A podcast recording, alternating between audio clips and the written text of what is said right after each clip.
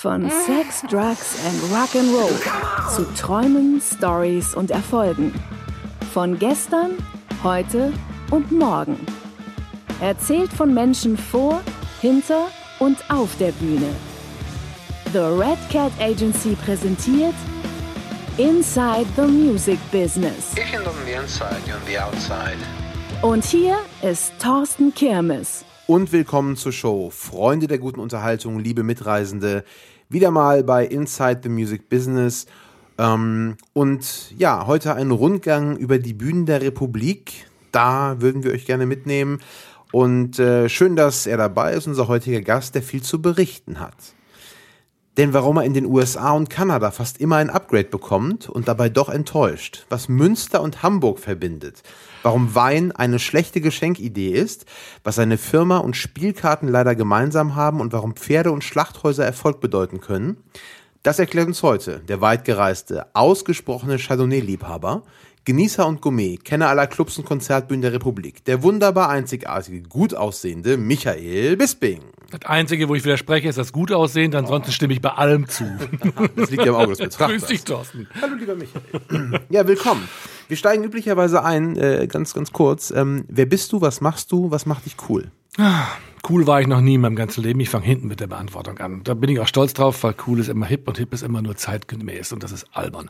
Ähm, wer ich bin, ich bin 62 Jahre alt, Michael Bisping, äh, Volljurist von Hause aus und seit mittlerweile, jetzt muss ich richtig rechnen, äh, 33 Jahren Mitinhaber und Geschäftsführer der Firma ASS und seit äh, weniger Jahren, aber nicht minder Geschäftsführer bzw. Mitinhaber der Firmen äh, Selective Artists und äh, Dragon Productions. Wobei bei Selective Artists bin ich nicht Geschäftsführer, aber Mitinhaber. Okay. Alles Firmen aus dem Live-Geschäft. Alles Firmen aus dem Live-Geschäft, alles Tourneeveranstalter respektive Konzertagenturen. Hervorragend. Ähm, und um einen kleinen weiteren Eindruck zu bekommen, gibt's äh, unser 5 für 15 eine Menge F-Laute, ich weiß. Ich leg mal los, dann bekommst du den Dreh, was es denn ist. Wenn ich tanze, sehe ich aus wie, Fred Astaire, was darf an einem Sonntag nie fehlen? Tatort. USA oder Kanada? Eigentlich USA, im Moment eher Kanada. Was sagst du Elton John, wenn du ihn im Aufzug triffst? Dass er mich einmal unfassbar in meinem Leben genervt hat. Wenn du weltweit berühmt wärst, womit wäre das? Das ist schwer zu beantworten. Mit meiner Schönheit sicher nicht. Von daher mit meinem Musikgeschmack. Der schlimmste Job, den du haben könntest? Finanzbeamter. Chablis oder Chardonnay? Chardonnay. Der ist leicht. Welches Kompliment hörst du am häufigsten? Gott, das sind so viele. Äh, das ist gar nicht so einfach. Welches Kompliment höre ich am häufigsten? Dass ich ein Mensch bin, mit dem man gut lachen kann. Eine ausverkaufte Show ohne Künstler ist, Großartig. wenn du im Schlaf reden könntest, was würdest du sagen? Dass ich meinen Beruf liebe und dankbar dafür bin, dass ich ihn seit so vielen Jahren machen darf. Das Live-Business ist, Für mich alles, was mir Spaß gemacht hat und was mich geprägt hat und mittlerweile leider Gottes manchmal auch ein sehr hartes Territorium. worauf achtest du als erstes, wenn du jemanden kennenlernst? Auf seine Ausstrahlung. Bei den Rolling Stones wärst du? Oh, Konzertbesucher höchstens. Was hast du als letztes gekauft? Mein Mittagessen heute. Gute Booker sind,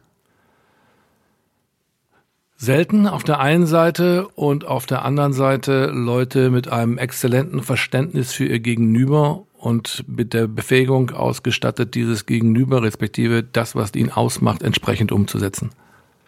vielen Dank bis hierher schon mal. Kleiner Einblick. Äh, wie wir finden, sehr amüsant. Ich hoffe Ähm, du bist seit 1986 ähm, gemeinsam mit deinem Partner Dieter Schubert ähm, Inhaber, Geschäftsführer der ASS. Ja.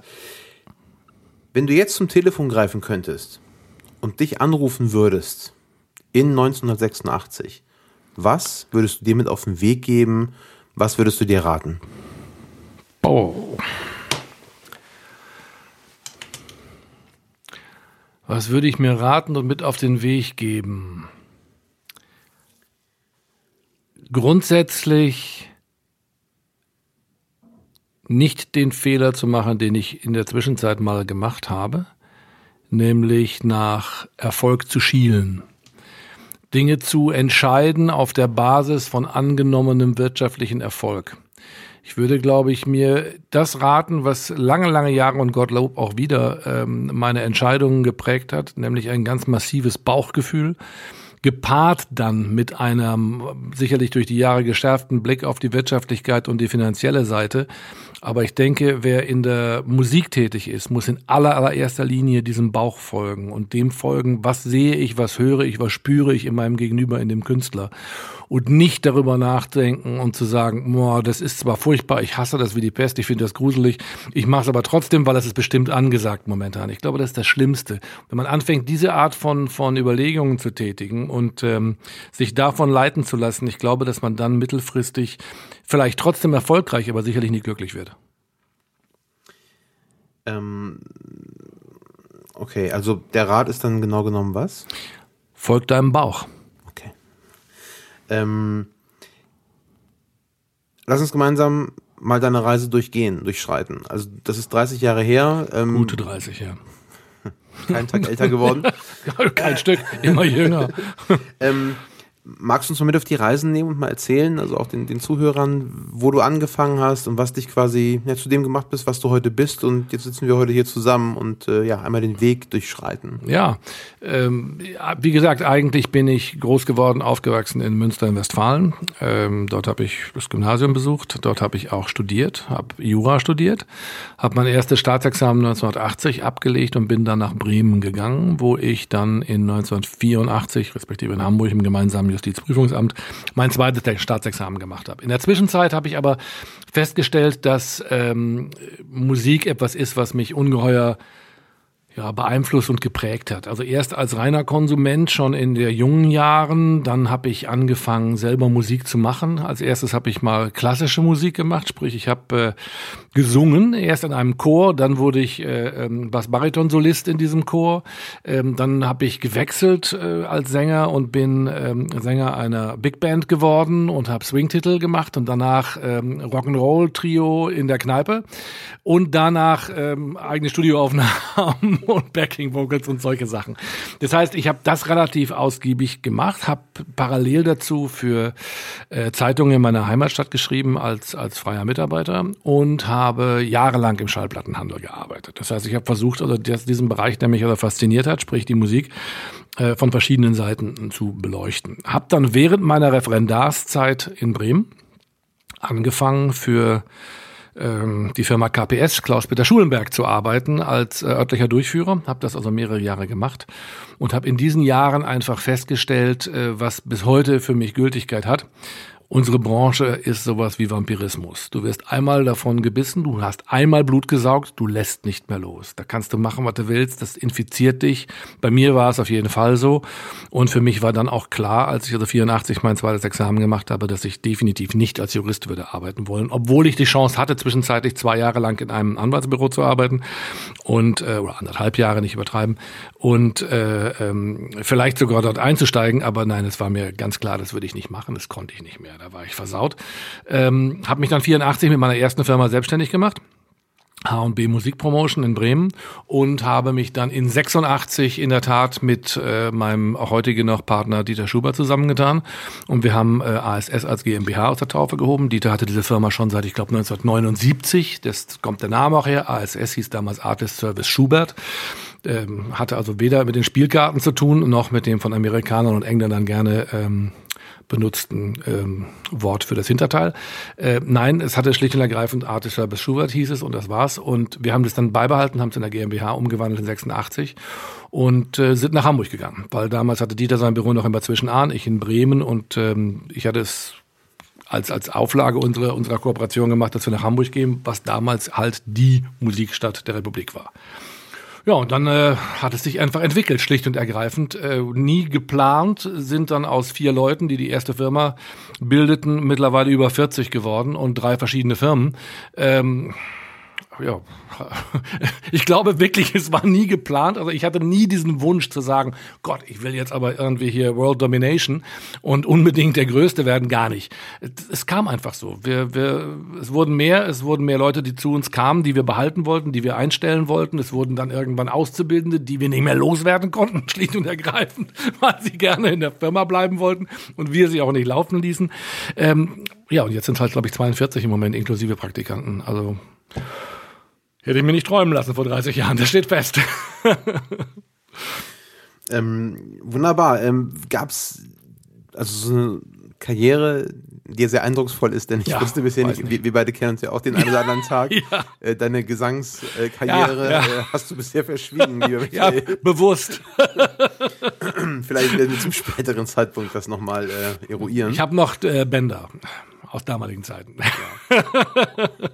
Ich weiß nicht, ob wir die Hörern hier. Äh, Nein, das möchte ich auf keinen verstehen. Fall. Äh, also die äh, bekommt es nicht zu hören. Sonst gibt es natürlich immer alle Infos in den Show Notes unter theredcat.de. Ähm, da findet ihr alle weiteren Informationen und ähm, ja, leider keine musikalische Darbietung. Nope. Aber dafür dürfen wir aufs Know-how von dem großartigen Herrn Bisping heute zurückgreifen. Ähm, in deiner gesamten Karriere gibt es ja immer Hoch- und Tiefzeiten. Oh ja. Was ist deine größte Enttäuschung gewesen? Boah. Also sagen wir es mal so, ähm, da gibt's die ein oder andere, wenn ich ganz ehrlich bin, das ist ganz klar. Ähm, die erste ähm, war eigentlich relativ früh und der bin ich sogar im Nachhinein dankbar. Ich hatte damals ähm, das Glück in 1984, 85, also noch kurz bevor ich anfing mit meinem Partner Dieter zu arbeiten, einen Musiker zu betreuen, der damals äh, in deutschen Landen noch recht populär war, Jan Ackermann war der ähm, in den 70er Jahren und in den frühen 80ern wirklich weltberühmte Gitarrist der äh, holländischen Formation Focus, dreimal vom Billboard zum Gitarristen des Jahres, weltbesten Gitarristen des Jahres gewählt worden, ähm, der damals einen Musikstil äh, spielte, den es damals noch relativ häufig gab, Jazz-Rock, also ein Mittelding aus Jazz und Rockmusik. Ähm, ich hatte ihn 1900 und äh, glaube 84 auf 85 irgendwann kennengelernt und mit ihm mehrere Tourneen gemacht, was dazu führte, dass er mich dann irgendwann bat, sein Management zu übernehmen, was ich auch getan habe, wobei ich zugeben muss, dass ich von Tuten und Blasen keine Ahnung hatte zu dem Zeitpunkt, mich aber furchtbar geschmeichelt fühlte und äh, innerhalb von nur einem halben Jahr feststellen musste, dass ähm, man als Neuling in diesem Platten, in diesem, diesem, äh, in dieser Branche einfach ganz schnell auch äh, wie ein solcher behandelt wird. Das heißt, ähm, der gute Kollege hat mich hintenrum aus mehreren Verträgen rausgeschoben, rausexpediert, mir meine Beteiligung gestrichen etc. pp. Ähm, lange Rede kurzer Sinn. Ich habe sehr schnell festgestellt, dass einem Künstler zu nahe zu sein, wir waren damals sehr eng befreundet, unter Umständen auch ähm, eine Gefahr beinhaltet, einem Thema einfach nicht mit der notwendigen Distanz begegnen zu können. Das hat mich in späteren Zeiten vor dem einen oder anderen Fehler äh, bewahrt, glaube ich, äh, in ähnlichen Dingen ähm, nicht zu vertrauensselig zu sein. Ich vertraue grundsätzlich Menschen gern, aber man muss halt an dem Punkt dann doch irgendwo ein bisschen aufpassen. Ich glaube, das war eine der ersten wirklich schmerzhaften Erlebnisse, die aber dann eben eine positive äh, Auswirkung gehabt hat. Ich meine, dazu kommt sicherlich im späteren Leben auch die Tatsache, dass man irgendwann in unserer Branche, mittlerweile habe ich gelernt, das als normal hinzunehmen, feststellt, dass wenn sich Parameter im Umfeld eines Künstlers ändern, unter Umständen man selber innerhalb von 24 Stunden zum alten Eisen geworfen wird. Ähm, das will ich jetzt nicht als Vorwurf an die betreffenden Künstler verstanden wissen. Es passiert einfach oft, dass ein Management zum Beispiel wechselt und ein Management, das wechselt, hat meistens, ich sage das nicht über den Kamm scheren, bitte bei allen, aber meistens nichts Besseres zu tun, als sofort alle anderen ähm, noch im Umkreis des Künstlers überlebenden und befindlichen Parteien zu eliminieren, weil man Angst hat, dass die dem Künstler zu nah sind, weil man sie durch seine eigenen äh, Seilschaften ersetzen möchte, was auch immer. Das hat mich, als es mir das erste Mal passiert ist, sehr geschmerzt. Äh, beim zweiten und dritten Mal war es dann schon mehr oder weniger Routine. Dass es trotzdem manchmal bitter ist, bedarf keiner Frage. Äh, in, in der Tat, ja. Und das passiert wirklich. Ähm, Häufig mittlerweile, ja. Ja. ja. Ähm, dagegen stehen aber auch Erfolge. Was ist dein größter Erfolg? Das ist schwer zu sagen. Ich glaube, ich würde, würde jetzt nicht irgendwie eine spezielle Karriere oder einen speziellen Künstler als Erfolg benennen wollen. Ich glaube, wenn wir mit ASS, und damit meine ich jetzt nicht nur mich, sondern damit meine ich wirklich das Team, ähm, für etwas gestanden haben in den letzten Jahrzehnten, dann war es eigentlich fast immer die Tatsache, dass wir sehr früh mit noch unbekannten Künstlern angefangen haben zu arbeiten und sehr, sehr häufig mit diesen Künstlern ähm, sehr erfolgreich geworden sind. Sowohl im nationalen wie im internationalen äh, Genre. Also das, das waren dann Künstler im nationalen wie Fury in the Slaughterhouse, die noch kein Mensch kannte, als wir sie ins Haus geholt haben. Ähm, das waren Bands wie Juli, äh, Wir sind Helden, ähm, Im internationalen Bereich waren das zum Beispiel Künstler wie Faceless, äh, Hootie and the Blowfish, also Bands, die, die wirklich Weltkarrieren gemacht haben und wir bereits involviert waren zum Zeitpunkt, als sie zum Teil noch nicht mal ihr erstes Album fertiggestellt haben. Ähm, das ist etwas, worauf ich stolz bin und was ich auch als großen Erfolg für uns verbuche, dass wir diesen Ruf haben und ähm, auch bis heute damit immer wieder Glück gehabt haben. Ich meine, Glasperlenspiel haben wir vor 2011 angefangen zu arbeiten. Äh, da kannte sie noch kein Mensch. Lea haben wir von, von vor drei Jahren angefangen zu arbeiten, als also auch das Thema noch winzig war. Nur um jetzt zwei neue Beispiele zu nennen. Das ist etwas, worauf ich, wo ich der Meinung bin, ja, da haben wir offensichtlich einen guten Ansatzpunkt gefunden, das zu arbeiten. Das macht mir auch stolz. Ähm, nun ist es so im Live-Geschäft, ähm, logischerweise spielt die Live-Musik eine große Rolle, wenn ich die Lässt erste nicht Rolle. ähm, und bei solchen Konzerten gibt es ja einzigartige Momente. Ja. Gibt es irgendeinen Moment in deiner gesamten Karriere, über dein, dein Leben verteilt, musikalisch gesprochen, ähm, den du nicht missen möchtest, ja. der auch nicht reproduzierbar ist? Ja. Gibt's den? Ja, ja den gibt es. Da fällt mir einer ganz spontan ein. Und zwar ähm, wir spielten, muss ich lügen, ich glaube es war 1993, ähm, das erste Mal mit der damals auf dem Weg nach oben befindlichen Band Fury in the Slaughterhouse, ein Festival als Headliner. Das war damals ähm, in Goslar auf der Kaiserpfalz. Ich glaube, es hat nur ein oder zweimal dort Veranstaltungen gegeben. Eigentlich ein wunderschönes Gelände, aber eben nicht ganz unproblematisch, weil unter, unter Denkmalschutz stehend etc. 15.000 Fans.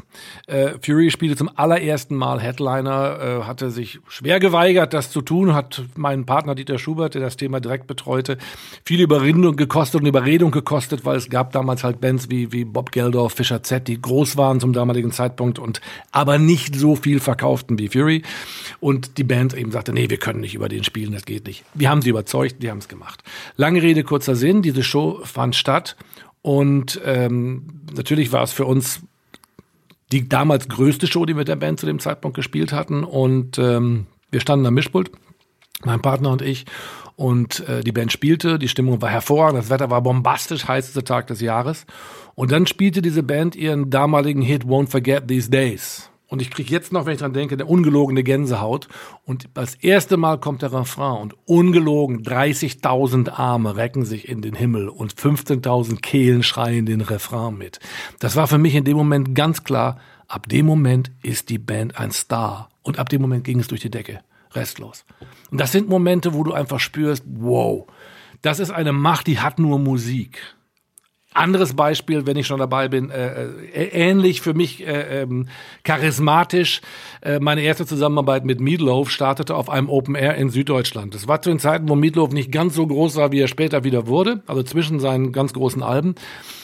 Und die Band spielte das Intro und der Künstler kommt auf die Bühne und das Publikum tobt, schlicht und ergreifend. Und dann hat dieser Mann ungelogen drei Minuten lang, ohne ein Wort zu sagen und ohne ein Wort zu singen, einfach nur das Publikum mit seinen Händen dirigiert. Zwischen lautem Schreien, leisem Schreien, totalem Aufhören, wieder anfangen, bis er irgendwann komplett das Zeichen für Schluss gemacht hat und es senkte sich absolute Stille über den Platz. Und dann begann die Show. Das hat mich unglaublich fasziniert, wow. weil ich hatte, was für eine Persönlichkeit. sensationell. In, in der Tat, also äh, ja.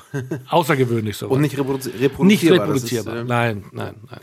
ähm, Gibt es Vorbilder für dich, die dich begleitet haben? Naja, ich glaube, wie viele meines Alters, ich glaube, wir haben alle ein Vorbild und das war Fritz Rau. Fritz Rau als der, der Gottvater, wie man so schön sagt, unserer Branche. Das Lustige ist, ich hatte auch noch das Glück, ihn kennenzulernen, mit ihm sogar im, im Vorstand des damals noch EDKV, heute BDKV äh, zu sitzen und hatte ihn vorher schon gekannt, weil er weil ich in den Jahren, wo ich für, für KPS in Bremen örtliche Shows gemacht habe, halt einer unserer Partner war, mit dem die Firma sehr viel Tourneekonzerte äh, veranstaltete. Und ähm, da er ebenfalls genau wie ich äh, Volljurist war und genau nach seinem Referendarszeit, genau wie ich, den Job an den Nabel gehängt hat, fühlte ich mich ihm sehr verbunden, zumal ich damals als, als junger Referendar, der ich noch war, mich bei ihm beworben hatte und äh, er in der Tat mich zu einem Gespräch einladen wollte und sagte, das finde ich toll, ich würde das großartig finden, wenn du zu uns kämst, weil du hast ja den gleichen Hintergrund wie ich. Ähm, es ist dazu nie gekommen, weil er damals dann von heute auf morgen relativ kurzfristig seinen Firmensitz verlegt hat nach München und äh, mir dann schrieb und sagte, du, tut mir leid, ich kann jetzt denn doch niemanden einstellen, also wir müssen darauf verzichten. Hat mich sehr enttäuscht, aber war vielleicht auch ganz gut.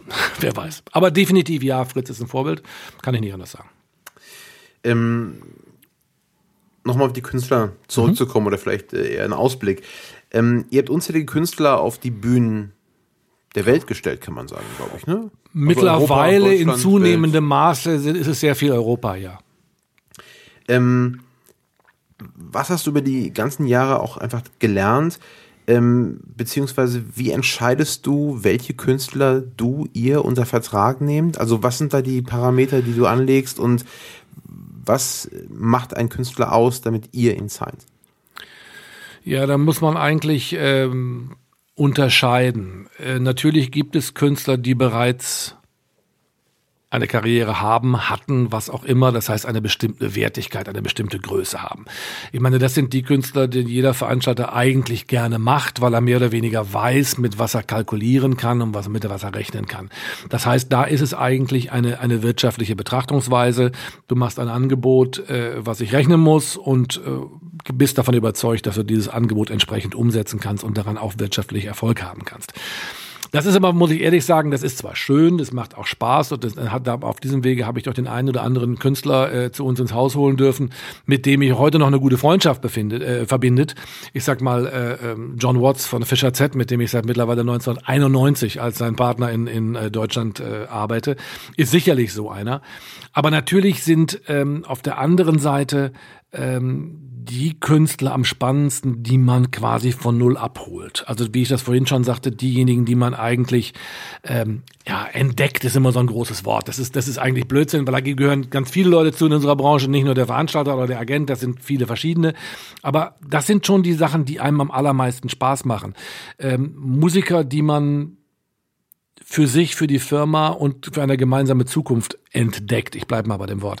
Ähm, was macht die aus? Äh, Verschiedenes. Natürlich in allererster Linie, ich bin, bin äh, Musikfanatiker des, des Songwriting. Also für mich ist Songwriting das A und O. Ähm, ich brauche einen Künstler, der, der, der Songs lebt, der Songs präsentieren kann und äh, diese Songs müssen mich komplett überzeugen und ich muss davon überzeugt sein, dass es funktionieren wird. Also als ich äh, Juli zum ersten Mal hörte, muss ich ganz ehrlich sagen, war mir klar, obwohl die Band zu dem Zeitpunkt noch wirklich unter dem Namen eben gar nicht bekannt war und auch live noch nicht wirklich eine Granate war, ähm, dass diese Band erfolgreich sein würde, weil das Songwriting sensationell war. Als ich zum ersten Mal Fear in the Slaughterhouse beim winzig kleinen Festival in der Nähe von Hannover vor 400 Leuten gehört habe und die Stimme von ähm, Kai Wingenfelder ähm, sang damals äh, one, äh, nicht One Forget These Days, äh, Time to Wonder, ähm, da lief mir die Gänsehaut runter und ich wusste, das ist eine Stimme, die wird man einfach nicht vergessen. Das sind Dinge, die wichtig sind. Besonderheit im Songwriting, Besonderheit im Gesang. Da ich selber Sänger war, ist Quatsch, aber gesungen habe, ähm, hat das für mich immer eine ganz besondere Bedeutung gehabt. Da lege ich auch besonderen Wert drauf. Und dann kommt natürlich im Idealfall dazu, dass du auch noch äh, äh Künstler triffst, die zwei Dinge haben, die dazugehören, wenn es dann wirklich erfolgreich sein soll. Nämlich zum einen schon eine Begabung für die Bühne. Das merkst du natürlich sehr früh schon. Und darüber hinaus einen absolut unabänderlichen Glauben an sich selbst. Weil ohne den hast du Probleme. Okay, also was, was würdest du jetzt einer jungen Band empfehlen?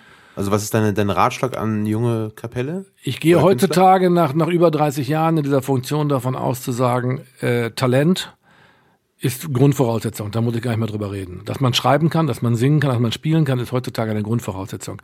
Für mich ist mittlerweile auch in den äh, geprägt durch die Jahre, in denen ich auch Management gemacht habe, ähm, ein ganz, ganz, ganz wesentlicher Faktor die innere Einstellung des Künstlers zu sich selbst und seiner Karriere. Wenn ein Künstler nicht hundertprozentig davon überzeugt ist, dass er das, was er da will, wirklich will und auch gewillt ist, das dafür zu tun, was nötig ist, und das heißt jetzt keine Schweinereien, sondern einfach auch die Opfer zu bringen, die nötig sind, um diese Erfolge zu haben, dann lässt man besser die Finger von ihm. Ganz einfach, weil es ist unverzichtbar, dass das, dass das funktioniert. Ja. Also, ähm, wir vertreten da sehr ähnliche Meinungen, glaube ich. ja, der scheint mir. ja, könnte sein. Mhm. Ähm, Gibt es jetzt musikalisch wieder gesehen äh, für dich irgendwelche Rezepte für einen Hit? Oh Mann, wenn ich, wenn ich, wenn ich, wenn ich das Rezept hätte, äh, ich glaube, dann, dann würde ich auf Hawaii leben und meine Frau wäre extrem glücklich. Ähm, ich hoffe, die ist auch so, aber trotzdem, dann wäre sie noch glücklicher. Aber na, sagen wir es mal so, ich, ich habe ja den ganz, den, nein, es gibt dieses Rezept nicht, glaube ich. Ich meine, ich bin seit sehr vielen Jahren äh, äh sehr eng befreundet mit einem der erfolgreichsten Songwriter Großbritanniens, der ungefähr 70 Millionen Tonträger verkauft hat als, als Autor, äh, Ross Ballard. Und ähm, mit dem habe ich, ich weiß nicht, wie viele Nächte diskutiert, im Studio gesessen und über Musik geredet. Ähm, nein, ich glaube, es gibt es nicht. Ich glaube, es gibt einfach diesen, dieses Moment auch beim Schreiben, äh, dass du genau weißt, das ist was Besonderes, diese Melodie. Genauso wie wenn du die das erste Mal hörst, du denkst, wow, wow, das, das berührt dich einfach total. Und ich Nein, ich glaube nicht, dass es irgendetwas gibt, was ich da jemandem als, als Formel geben könnte. Ich glaube, wenn ich das wüsste, Gott, wäre es geil. Nein, ich glaube, das gibt's nicht. Also alte, altes Sprichwort, ein Hit ist ein Hit, ne? Ja, ein Hit ist ein Hit. Und man kann ihn nicht verhindern. Nein, genau so ist es. Genau so ist es, glaube ich. Man kann ihn manchmal einfach nicht verhindern. Ähm, nun ändert sich die Welt, in der wir arbeiten und leben, deutlich. Drastisch. Ähm, wenn du auf das Musikbusiness guckst, und zwar also vielleicht auch das Live-Geschäft im ähm, Kontext des Musikbusiness, ähm, wo glaubst du, stehen wir in fünf Jahren? Was passiert? Was ist deine Vorhersage? Erneut, wenn ich, wenn ich äh, ähm, in die Zukunft schauen könnte, wäre ich wahrscheinlich schon lange auf äh, Hawaii. Ähm, kann ich nicht, aber ich sag mal so, ähm, das Live-Geschäft wurde bereits mehrfach in den Jahren, in denen ich in ihm tätig bin, für tot erklärt. Also schon als äh, ähm, das Video aufkam, hieß es schon, ach, dann braucht keiner mehr ein Konzert, dann guckt man sich nur noch Videos an. Ähm, ich glaube, dass wir in der Live-Industrie in einem sehr privilegierten Umfeld uns bewegen, weil für mich, und ich bin da ja in erster Linie als Konsument, als begeisterter Live-Musik-Hörer und Konzertgänger angefangen, in dieses Business zu kommen, ähm, ist eins ganz klar, ein, ein Live-Konzert das ist ein Erlebnis, das kann ich überhaupt nicht und in keinster Weise äh, ähm, ersetzen durch irgendwas. Da kann ich mir äh, im Surround-Verfahren die Musik anhören und 3D-Projektionen um hier rumtanzen lassen. Das ist nicht das Gleiche, weil dann sitze ich vielleicht noch mit einem halben Dutzend Freunden irgendwo, aber hier bin ich in einer Halle, hier bin ich in einem Club, hier bin ich zwischen ein paar hundert, ein paar tausend Menschen, die in dem Moment gerade emotional etwas gemeinsam teilen, was sonst nicht teilbar ist. Die gemeinsam schwitzen, die gemeinsam tanzen, die sich gemeinsam freuen und gemeinsam manchmal weinen. Und das, das ist etwas ganz Großartiges, weil es ist eine emotionale Verbundenheit, die man sonst nicht findet. Deswegen glaube ich, das Live-Geschäft wird bei allen Veränderungen, die die Musikbranche mit sich nimmt, ganz sicher davon am allerwenigsten betroffen sein. Klar wird es Streamings geben von Konzerten weltweit. Natürlich, das, das wird passieren, aber das ist dann nur ein weiterer Punkt und kein Ersatz. Mhm. Ähm, Gibt es Veränderungen, die du persönlich begrüßen würdest? Also vielleicht auf dem nationalen Markt gesprochen, also wenn da irgendwas passieren müsste, was wäre das? Ich glaube, es wäre, dafür kriege ich vielleicht auch Schläge, wenn ich das sage, äh, nach wie vor hilfreich. ich glaube, nach wie vor wäre es gut, wenn in Deutschland mehr für die Musikförderung passieren würde, nach wie vor. Weil das, was jetzt ist, ist ja schon deutlich mehr, als es noch vor einigen Jahren war, aber es ist immer noch im Verhältnis zu anderen Ländern wie Frankreich, Skandinavien, äh, Kanada minimal, weil ich glaube, dass wir eigentlich in Deutschland sehr, sehr, sehr viel äh, ähm, talentierte Musiker haben grundsätzlich, die kämen sie nicht aus Deutschland, sondern aus England oder den USA, längst Weltstars wären. Ähm, da haben wir hier leider Gottes äh, die, die Bürde der, der Geburt am falschen Ort, glaube ich. Ähm, das wäre etwas, was ich mir wünschen würde. Ähm, ansonsten kann ich mir eigentlich nur, und da, da bin ich jetzt vielleicht dann doch 62, einfach nur wünschen, dass ähm, Musik wieder stärker ein Ausdrucksmittel wird für eine jüngere Generation, als das in den letzten Jahren der Fall gewesen ist. Ich meine, meine Generation hat sich durch Musik definiert und ausgedrückt und auch revoltiert. Das ist heute sicherlich nicht mehr der Fall, kann man auch nicht erwarten. Aber ähm, Musik war politisch, das ist sie in den letzten Jahren überhaupt nicht mehr oder vielleicht jetzt ein bisschen wiederkommend. Ich würde mir wünschen, die würde deutlich Politiker, politischer. Ähm, also wenn ich mir das wünschen würde, dann, dass, dass der Stellenwert von Musik wieder größer würde ich will nicht sagen ein schönes Schlusswort, aber zumindest leitet es den, den Schluss schön ein. Wen sollten wir deiner Ansicht nach denn noch interviewen und einladen zu diesem Podcast? Ui. Also hast du hm. Tipps für uns, wen du vor dem Mikrofon haben wollen würdest? Lass mich mal kurz nachdenken. Ähm, muss keiner aus der Live-Industrie sein. Nein. Das ist eigentlich aus der Musikbranche. Einfach jemand, wo du denkst, der kann Künstlern helfen, spannende Geschichten, die Menschen inspirieren? Ähm, Jens Micho. Jens Micho wäre, glaube ich, eine sehr gute Wahl, weil ähm, wenn jemand in den letzten Jahrzehnten etwas für unsere Branche getan hat, und zwar nicht im Sinne von ein Künstler entwickelt hat oder eine Platte produziert hat oder äh, ähm, einen Song geschrieben hat, sondern dafür etwas getan hat, dass unsere Branche sich als Branche ähm, von einem von einer Truppe von Mavericks und jeder macht, was er möchte, zu einer wirklich ernstzunehmenden Branche mit einer Branchenvertretung, einer politischen Vertretung, mit einem eigenen Ausbildungsberuf und einem klaren Image entwickelt hat, dann ist das Jens Micho, der in all diesen Jahren mit dem äh, Verband, dem BDKV, wie er heute heißt, sicherlich in der Hinsicht mehr getan hat als jeder andere bin ich komplett bei dir. Und ja, Jens, ähm, lieber Jens, wir äh, kommen auf dich zu. Sag nicht nein, Jens. Wir haben für unsere Gäste immer ein kleines Präsent und ich möchte diese Gelegenheit äh, natürlich nutzen, um dir, lieber Michael, und du kannst raten, was ja, es ist. Es beginnt was zu erscheinen. Ah. Das, das, erste Mal, dass es funktioniert. Ah. Ich möchte dir eine Flasche Wein schenken. Na, das ist unglaublich. Diesmal kriege ich sie wirklich. ja, dann müssen wir auch face to face sitzen. Ähm, Unfassbar. Möchtest du die Geschichte zum Besten geben? Naja, das ist so, dass, ja, ja. wie, oft war es? Zwei oder dreimal? Ja, ich glaube dreimal sogar, ne? Vier. Viermal. Also wir haben es per Post versucht. Ja, also es, es, sollte immer eine Flasche Wein bei mir ankommen. Diese Flaschen Wein kamen nie an bei mir, egal wann. Äh, und äh, zu guter Letzt war es dann so, dass äh, ich bei einer Einladung äh, durch dich äh, in ein Kölner Hotel kam, auf dem auf jedem Zimmer eine Flasche Wein stand für die geladenen Gäste. Das einzige Zimmer, auf dem keine stand, das war mein Zimmer. Wir ich habe dann versucht, erst hinstellen zu lassen. ich will es dir glauben, von Herzen. also von daher, nein, dieses Mal ist sie hier die Flasche, äh, eine wunderbare Flasche Chardonnay. Bin ja nun begeisterter Chardonnay-Trinker und freue mich jetzt schon drauf. Hervorragend. Also da keine Überraschung. ähm, Erzähl, welche Künstler, welche Projekte habt ihr aktuell? Was ist für euch aktuell relevant? Im Moment läuft gerade ähm, die Tour von äh, Glasperlenspiel. Gerade gestern Abend haben wir Hamburg gespielt im Meertheater. Äh, tolle Show, kann ich nur sagen. Großartige Produktion, unglaublich nette Band. Ich liebe die Jungs und Mädels. Ähm, die Lea-Tour ist im März sicherlich ein, ein Schwerpunkt. Ähm, ebenfalls, ich glaube, bis auf eine einzige Show und die nur deswegen nicht ausverkauft, weil wir sie so drastisch nach oben verlegt haben. Äh, sehr erfolgreich in dem Fall. Ähm ich freue mich natürlich dann immer auch auf, auf äh, Leute, die äh, ich zum Teil schon sehr, sehr, sehr lange äh, begleite und mit denen ich sehr viel mache. Im Herbst äh, kommt zum Beispiel von mir schon zitiert Fischer Z erneut nach Deutschland mit neuem Album. Ähm,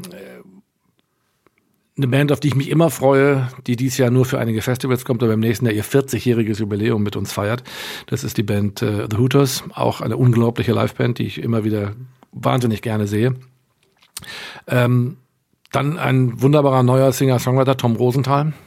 Äh, ganz ganz tolle Konzerte. Auch, auch er spielt nur zwei jetzt in Deutschland erstmal, aber äh, wir hoffen im Herbst noch einige nachlegen zu dürfen. Ähm, also es sind manchmal zu viele, um sie alle nennen zu können. Ich jeden, den ich jetzt nicht nenne, dem trete ich auf die Füße, wenn ich ehrlich bin, weil ich gehöre immer noch zu den Veranstaltern, die versuchen wirklich jede Tournee, die wir machen, zu besuchen und, und wenigstens mir eine Show anzuschauen, weil das ist halt schon, ja, wenn ich, wenn ich das nicht mehr täte, dann würde ich wahrscheinlich auch keine Gänsehaut mehr kriegen äh, bei einer Show und dann habe ich mir geschworen, bin ich raus. Das ist eine, eine gute Wahl. Ähm, aber die anderen Künstler findet man bei euch auf der Homepage? Ja, natürlich. Natürlich. Dabei muss man immer ein bisschen schauen. Äh, A unter ASS logischerweise. Und dann muss man, äh, die Homepage muss noch ein bisschen umgestaltet werden stellenweise. Aber wenn man unter Divisions kommt und guckt, dann findet man auch unsere anderen beiden Firmen. Sprich, äh, einmal die Metal-Firma Dragon Productions, die als Agentur weltweit äh, im Metal- und nur Metal-Bereich zuständig ist und tätig ist. Und die Firma Selective Artists, die unter anderem eben auch die beiden von mir gerade genannten Themen Glasbandspiel und äh, Lea betreuen. Ähm, ja, da findet man sämtliche Künstler gelistet, mit denen wir arbeiten, logischerweise auch mit allen Konzertterminen der Künstler, die in Zukunft anstehen, soweit sie jetzt schon gebucht sind, und äh, mit allen benötigten Informationen dazu. Und dich finden wir im Netz? Bist du bei LinkedIn, Xing? Darf man, soll man dir folgen? Sagen wir es mal so, ähm, ja, ich bin sicherlich, ich bin bei Facebook und LinkedIn, aber ich muss offen zugeben, ich gehöre zu den Menschen, die dort sich mal irgendwann angemeldet haben und dann vergessen haben, dass sie sich angemeldet haben. Das heißt, ich bin kein aktiver Netz-User. Okay, das heißt, äh, ähm, wenn ihr den lieben Michael kontaktieren möchtet, dann gerne über die Seiten der ASS. Das ist völlig legitim. Wunderbar. Und ähm, gibt es noch irgendwas, was du den Hörern mit auf den Weg geben möchtest? Ein letztes Statement, Weltfrieden? Was, also was wenn, wenn, wenn ein Statement meinerseits zum Weltfrieden beitragen könnte, würde ich das jetzt machen. Aber ähm, bei aller meiner Selbstüberschätzung, so groß ist sie dann doch nicht, muss ich zugeben. Das wäre jetzt zu vieles Guten.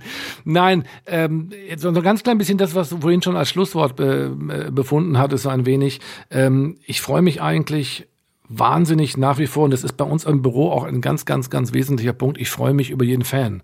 Also ich freue mich tatsächlich unheimlich darüber, wenn Menschen sich nach wie vor für Musik, für, für äh, bestimmte Künstler begeistern können.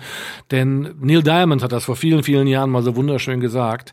Ähm, wir sind alle nur die Dienstleister. Unser Arbeitgeber, das sind da draußen die Fans, das sind die Ticketkäufer und die Plattenkäufer.